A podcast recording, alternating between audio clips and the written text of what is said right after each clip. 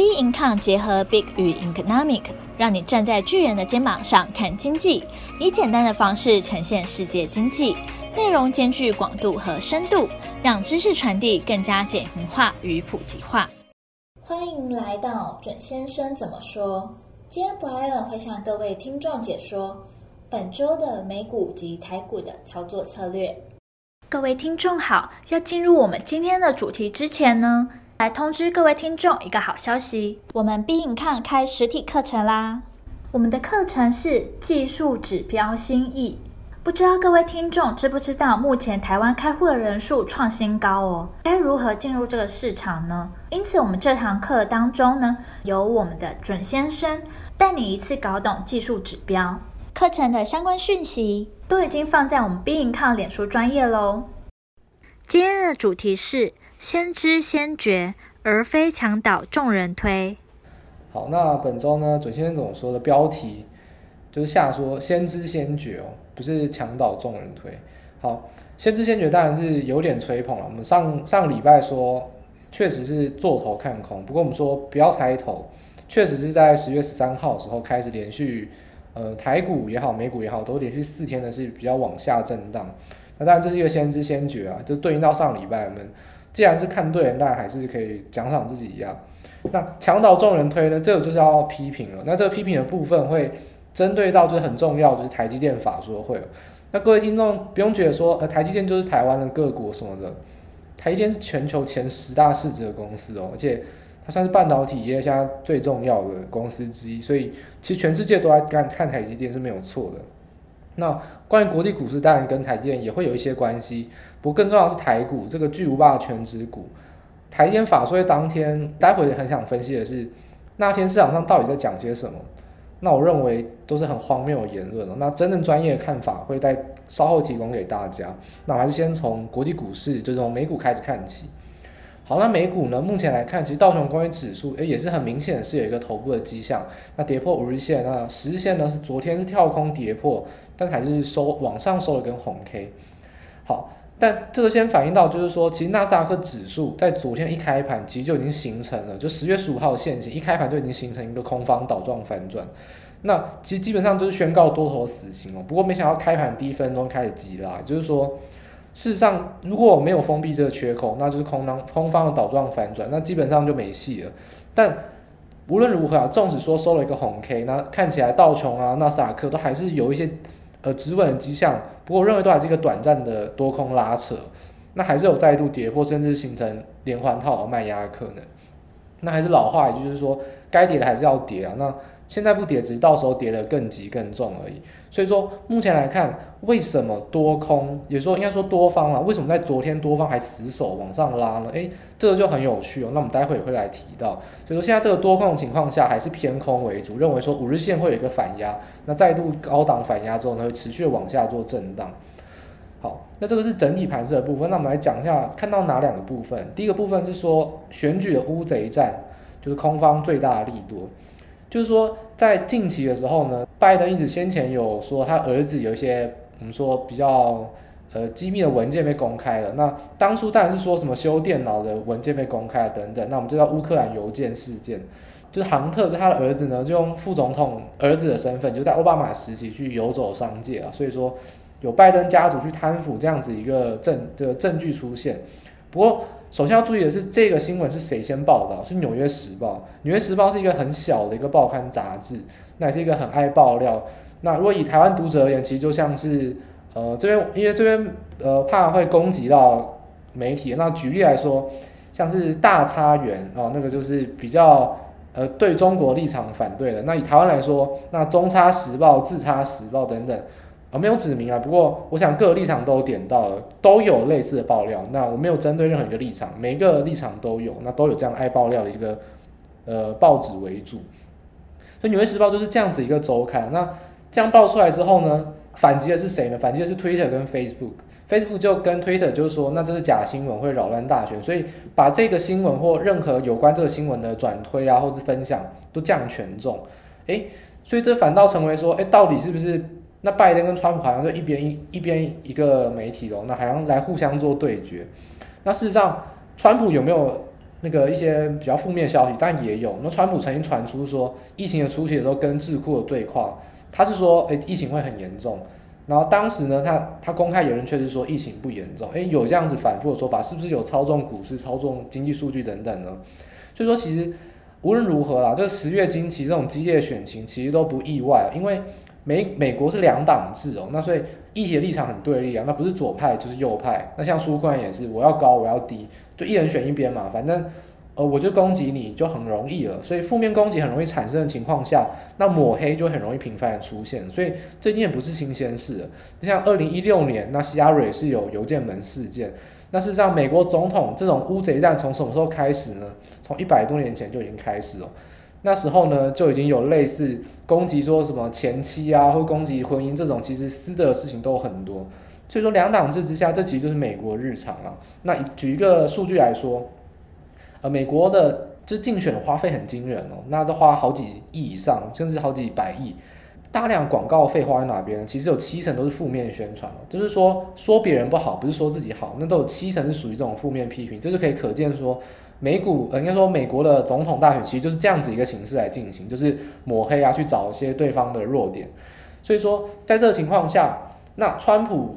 已经把美国大选牵连到全世界，那大家都关注。那更何况股市就是跟随选情去联动的话，这些情况下，无论说之前川普对邮寄选选票的一个质疑，或者说现在各自的一些私底下的一些机密文件的负面新闻，其实总总归来说啊，不管它是真的还是假的，大家只知道知道一点，现在这个情况就是越混沌越混乱。那对于稳定的一些长线筹码，就是说长期投资或者基金。就很有可能是信心不足，而且多方资金会缩手观望。那反倒是谁会来加码，谁会来玩呢？就选择权市场。那之前结算过后，好像就是大家喝完酒之后就续摊了，现在多空持续的对决。以看纳斯达克期货的未平仓来来说的话，似乎结算之后呢，确实是飙高之后往下。不过目前来说，未平仓的口数远高过于整个整个一年来的所有的一个高点，就是说，呃，前面两三次的斯乌日结算都没有比现在这个斯乌日结算后的位阶还要高，也就是说，现在是一个完全还是在一个疯狂市场，就是多空是持续的大对决。所以说，我认为这波选举行情真的是不出大事不会停啊。说现在持续的抹黑，持续的混乱，基本上就是震荡偏空，那可能急跌急涨，就持续的这样子。但整体来说还是会偏空下跌修正，不过。这个预期就会比我上周要修正一点，就是说这可能还是会伴随一点急涨，因为目前选择权市场很明显多方是持续的要拉抬这个选情，所以对应到我们一开始所说，为什么纳斯达克指数在昨天开盘的时候要往上急拉呢？就是不能形成所谓的空方倒转反转，这样才能让多空持续存在，就是说这个赌场要继续经营下去，所以这就是目前这选举乌贼战空方最大的利多，但急跌急涨会。交错出现，那还是一个比较震荡偏空的一个走势。好，那看一下未来部分，就是说，我认为欧洲疫情这是一个比较需要担忧的点哦，因为疫情的延烧，我想大家就是从三月延烧到现在，也没什么好说的。你总是说现在是一个关键时刻，这个时刻出现了一个延烧，而且像法国啊、西班牙出现创新高的情况，那消费旺季就会堪忧了。一般来说，所谓消费旺季，我们都会说 Q 四哦。这个是针对于欧美来说，亚洲消费旺季是跟随着新品发表，跟随着我们一些什么红包行情等等。那欧美就是因为第一个十一月底是美国的感恩节，那十二月底就是圣诞节，所以说这一个月期间内呢，就会进行所谓的大大幅的去消费。那包括欧洲啊，或者说美国，甚至连东亚，像日本、韩国、台湾也会庆祝圣诞节等等。这就是我们去跟随全球联动一个消费旺季哦。那这也是为什么 iPhone 十二纵使说出包了，那晚一个月也要赶在这之前发表新机，就是因为如果再晚一个月的话，那就等到感恩节过后，所以一定要在上个礼拜发表新机，目的没有别的，就是为了要赶上消费旺季。但我们看一下最近的数据，就是说欧陆国家第一个他们没有选举的压力，所以呢，他不像川普说呃需要该封该封城然后说什么疫苗不需要乱讲话，他们就是该做什么就做什么。所以来看一下，目前来说，就是法国第一个是实施宵宵禁，那德国也是限制了，就是说出外的策略。再说伦敦，他们就是把公布为是一个高风险的一个都市。那这些欧陆国家为什么会这样来做呢？因为很明显，疫情确实是创新高。那尤其是欧陆国家中，法国、西班牙，那还有英国，那法德英三国其实就是欧洲最重要的经济三个支柱。那除了德国以外，基本上法国、英国都很明显的是已经是疫情开始飙升了。那德国也只是维持在一般的水平。所以说，这种情况下就会有两个点需要来提。第一个就是说，一样延续的一直以来的说法，就是疫苗没有出现，疫情就不会缓解。所以说，未雨绸缪的话，就会有消费递延的情形。纵使说消费旺季，大家想想看，三月忍忍忍忍到十二月，想说反正平常也不是消费旺季，等到消费旺季，那我再一次就是报复性的消费。但没想到疫情还是维持到十二月，就真的拖延到现在了。那有可能就继续拖延，等到第一季，因因为大家都说疫苗会第一季出来，那不如就再晚三个月，这个消费递延是有可能出现的。那第二个谈到就是说。不只是经济不好，那炫耀才没有办法炫耀，因为社交活动的减少是这次 COVID-19 这个经济危机最大的一个特点，就是社交活动的减少。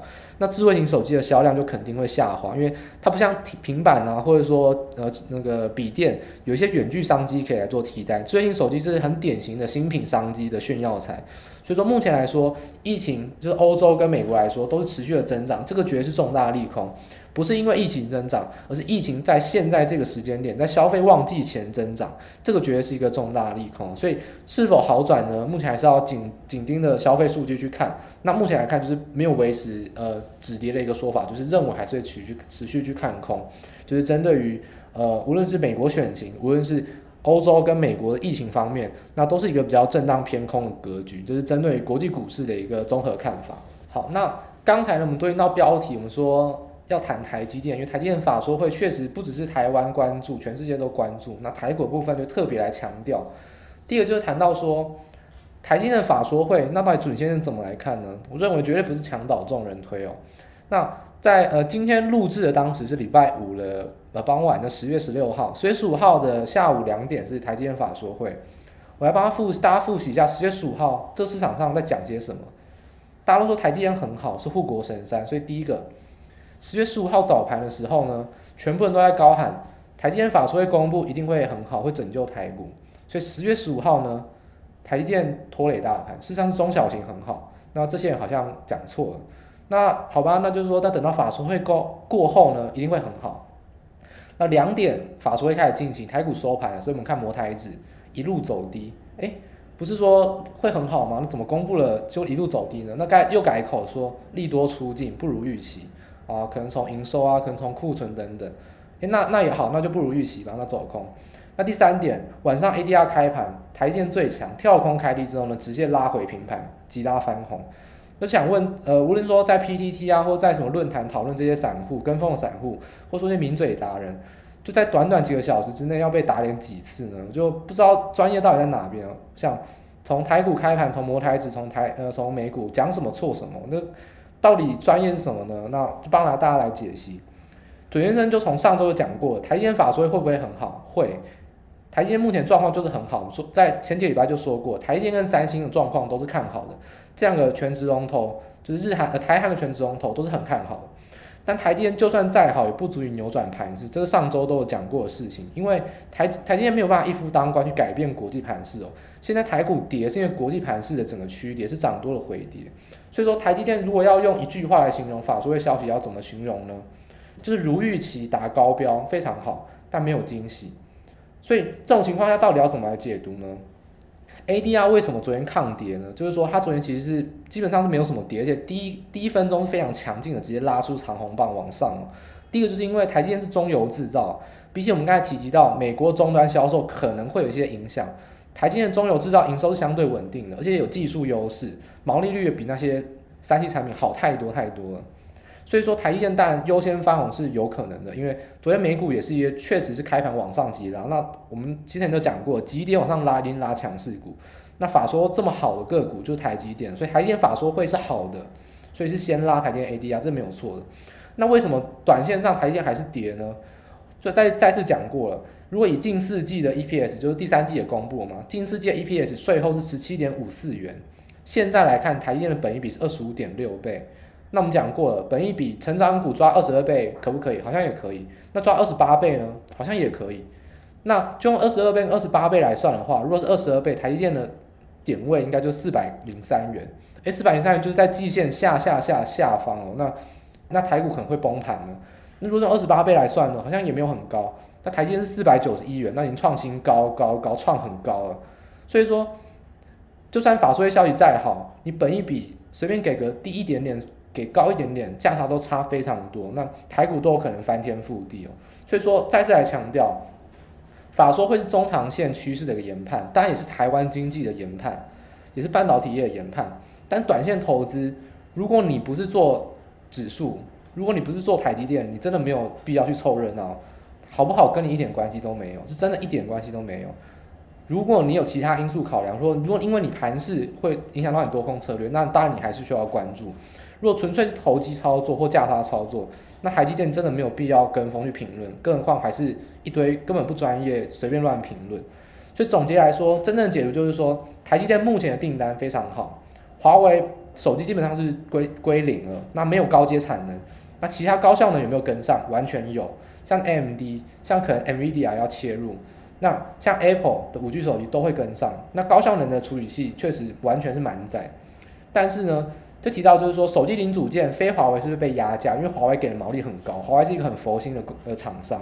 那台积电是有议价权利的，也就是说苹果压价都会去压组装厂，会压 PCB，但不会去压台积电，因为台积电是有技术优势，你不跟它下就只能找三星了，这是有差距的。就台积电毛利率是有绝对非常硬的一个护城河，所以说纵使转单到非华为厂商被压价，毛利率降低的情形是不太可能的，这点是台积电非常大的一个优势，所以是非常看好的。那唯一有一个比较利空的点，就是说下游的库存很高，因为已经开始拉货，要迎接旺季。但我们对应到刚才所说，欧美疫情的情况下，消费状况是不明朗的，万一递延的话。这个拉货有可能就会造成说反向来思考，就是说先拉货，那如果卖不出去，那就会影响到 Q 四 Q one，那就是说有可能是由多翻空了，这一点是需要担心的。那目前还没办法确定，不过这是一个潜在的隐忧。再来一个很明显的隐忧就是说 Q 四的汇率哦，应该是用二十八点五来算哦，那台积电的营收至少来算会少三趴左右，那纵使有做一些外汇避险操作，还是会有影响。这才是真正的利空隐忧，绝对不是说什么呃营收好像 Q 四只会季成长一点点，所以利多出尽，又或者是说什么产能满载，所以没办法再继续扩产，所以利多出尽。真正隐忧是库存增加跟 Q 四的汇率持续的台币升值，这才是真的最大利多隐忧。就总结来说，台积电还是非常好，不过没有办法好到改变短线的盘势，这个就是法说会真正应该要关注、真正应该要理解的一个看法。所以希望大家。经过解读之后呢，就不要再跟着网网上的各种言论去做摆荡。事实上，从上礼拜就已经可以预期台电就是涨这样。那我们上礼拜就说台电不会影响盘势的回跌，确实就是涨这样，这是没有改变的。这个市场就是如如此如实的去反映这样子。好，那店员就谈到说，我们上周预测空头趋势看对了，诶，赚钱了。那接下来要怎么办？诶，猜头猜完了，或者说没有猜头，头部很密切的关注，一形成马上抢放空，诶，确实获利满满。那接下来到底要看什么？那先回复一下，上礼拜我们有给三大的一个空单条件，那大家可以去复习。基本上是日黑 K 出现连续盘高过高，低不过低，然后在这一三零三没有突破，基本上三个都有达成。那在什么时候达成呢？在十月十三号跟十月十四号达成。如果你看看你是要看台积电还是要看台子期连续盘都可以。就十月十三跟十月十号确实就在五日线之上做一个震荡的时候，那这时候就是达标进场，可以来做放空。那礼拜四、礼拜五确实是有往下明显的黑 K 区跌。好，就空单进场了，获利了。下一步观察什么指标呢？该加码还是要回补，还是要反手做多了？首先先先告诉大家，就是说一般人呢，一般投资人非常习惯做多，因为做空机会本来就比较少，因为做空都一次跌都是急跌，所以做空本来就比较少。再就是说，空单有交易限制，很多人都不太习惯做空，所以大家都打简单来说，就是说大家对做空基本上是蛮陌生，甚至是蛮混乱的。然后那到底要怎么来关注呢？第一个，已经跌破五日线，跌破十日线了，空方形态就是看压不看撑，就是说所有支撑区都预测它会跌破。那跌破有获利，那你应该要高兴吗？诶，可以高兴，但你不需要浮动，空单就继续维持就好。所有的跌破。都不会影响你空单的操作，跌破就跌破，因为我们本来预设就是看压不看撑，所有支撑区都该跌破。那第二点就是说，支撑区如果出现长度一半以上的下影线，就我们之前有讲过，以日 K 整个长度来算来算，下影线有超过一半，那就要需要回补减码。所以真正需要该担心或该担心要不要回补，是看如果出现一个长度一半以上日黑 K 下影线，或者说在支撑区附近有一个下影线，那才需要回补减码。那第三个，那有没有有没有时候需要加码呢？我们刚才谈到维持就跌破的时候继续维持，那回补就等到支撑区有下影线回补，有没有办法加码呢？有，今天早盘就出现加码时机点，基本上技术线型上就是说支撑跌破转压力，这七个字很重要，支撑跌破就是转压力。那五日线跌破之后呢，就会成为压力区。今天早上就一路探高到五日线哦，那我也不反对哦。但是，一如果出现五日线反压，那就马上加码空单，这个是一个空单最大的信心。所以说，什么时候应该要加码？是你的支撑跌破之后呢，再度探高再反压才需要去加码，不是跌破去加码，你这样很有可能会追空哦。真的加码是。跌破之后呢，去做一个震荡反弹，然后却没有过原本的支撑区，变成一个压力区的时候，才需要加码反弹。最明显的例子，大家可以来看日 K 图，十月十六号今天早盘的五日线反压，就是一个明显持续看空，而且加码空单最大的底气。所以目前来看，台股绝对没有预设止跌的立场，那也不需要等待说什么时候会止跌，市场会给你答案，就照我们三个点支撑，呃有没有有没有跌破那。支撑有没有站稳，或者说支撑跌破转压力，那就会有维持、减码跟加码三种可能都已经给你答案了，继续操作即可。所以大家可以重复去听我刚才所说的三个条件，对应一下台股目前的变化，就很明显看得出这个操作策略确实是蛮容易掌握，那会是提供给大家空单不熟悉的情况下，比较一个明确的一个操作策略，就是用这三点来判断。好，那就对接下来盘势呢，首先还要另外提一个特别数据，就是。呃，在如果看粉钻的话，前二十大高价股有没有整理一个指标？基本上呢，要看什么？看前二十大高价股的涨跌幅标准差，或者说你看它绝对值的平均，基本上就是波动啊。这统计上都是同样的意义，只是说不同的一个测度。标准差越大呢，就代表分歧涨跌互见，基本上就代表大户的筹码跟主力的筹码越乱，就越是震荡看空。好，那逻辑上怎么来解释？第一个，高价股谁能买？就是大户能买，法法人能买。那散户根本买不起，所以说这是一个很重要观察的指标。如果高价股开始跌的话，那就代表说整个大户是开始要往下卖的。那为什么要提标准差，不是平提平均涨跌幅，或是提我们之前谈到的特化腾挪指标呢？因为目前来看，大户明显是在作价，急涨跟急跌是频繁的出现，越来越乱。那高价股筹码就越来越不稳定。那为什么呢？有两个原因，第一个是因为十月二十六号要开放。盘中零股交易了，高价股就是最大最大的受害族群，有可能大家开始去买大立光，大家开始去买呃续准，大家开始去买纬颖，诶，散户开始来加入了，这筹码会变得非常的乱，大户会不会利用这个阶段开始去做一个拉高出货？那是有可能的。那第二就是说国安基金的退场，基本上法人跟大户就很有可能因为国安基金退场去做一个趋跌的动作。那第三个就是说，前二十二十大高价股，基本上筹码很稳定，所以他们如果越乱，就代表说整个盘是基本上是就止不住跌的。所以说建议大家，如果有一些数据做参考的话，可以去统计前二十大高价股的涨跌幅标准差，就是用日涨跌幅然后做标准差。那以十月十三号到十月十六号四天来说，就分别是三点四二个百分点、六点一五、四点六九跟六点六四。那对应到大盘，很明显。基本上是越来越增加，所以筹码是越来越乱的，还没有止跌，绝对还是有持续看空的空间。前二十大高价股会是一个针对目前盘是一个很重要的观察指标。我想市场上应该也很少人会去讲，因为这个是自己统计出来的，那也可以给大家来做参考，可以做 Excel 去整理一下前二十大高价股的一个指标性的变化。这是一个盘势止跌很重要的一个观察指标，提供给大家。好，所以总结来说呢，操作策略上基本上就是空单续留，持续看空。那基本上不预设支撑的位置哦。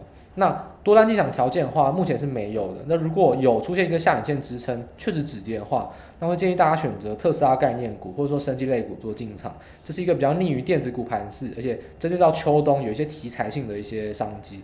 像特斯拉目前是再度的降价，Model S 降价。那生技类股有秋冬的疫情爆发跟流感的疫情，都有可能有一些题材炒作。那空单进场条件的话，目前就持续续空，那可以还是一样选择涨多的强势族群，去放空一些类股中率先高档背离的一些个股，那会是一个比较有跌幅空间、比较能获利的一个空单的一些选股条件。好，那我想今天讲的呢，有提到非常多的数据跟操作策略，那大家可以重复的、仔细的去听，那再度的记录下来，或是选择去点到粉专直接看文字的解读，会是一个比较清楚的解析。那一样持续的继续看空，那不预设立场会止跌。那这是目前准先生对于本周盘势以及目前未来一周的一个看法。准先生怎么说就到这边结束。喜欢我们的内容可以订阅。有任何问题，欢迎到我们的脸书专业以及我们的 Instagram 与我们做交流。我们的 IG 账号是 bincon 点 IG。我们下期见。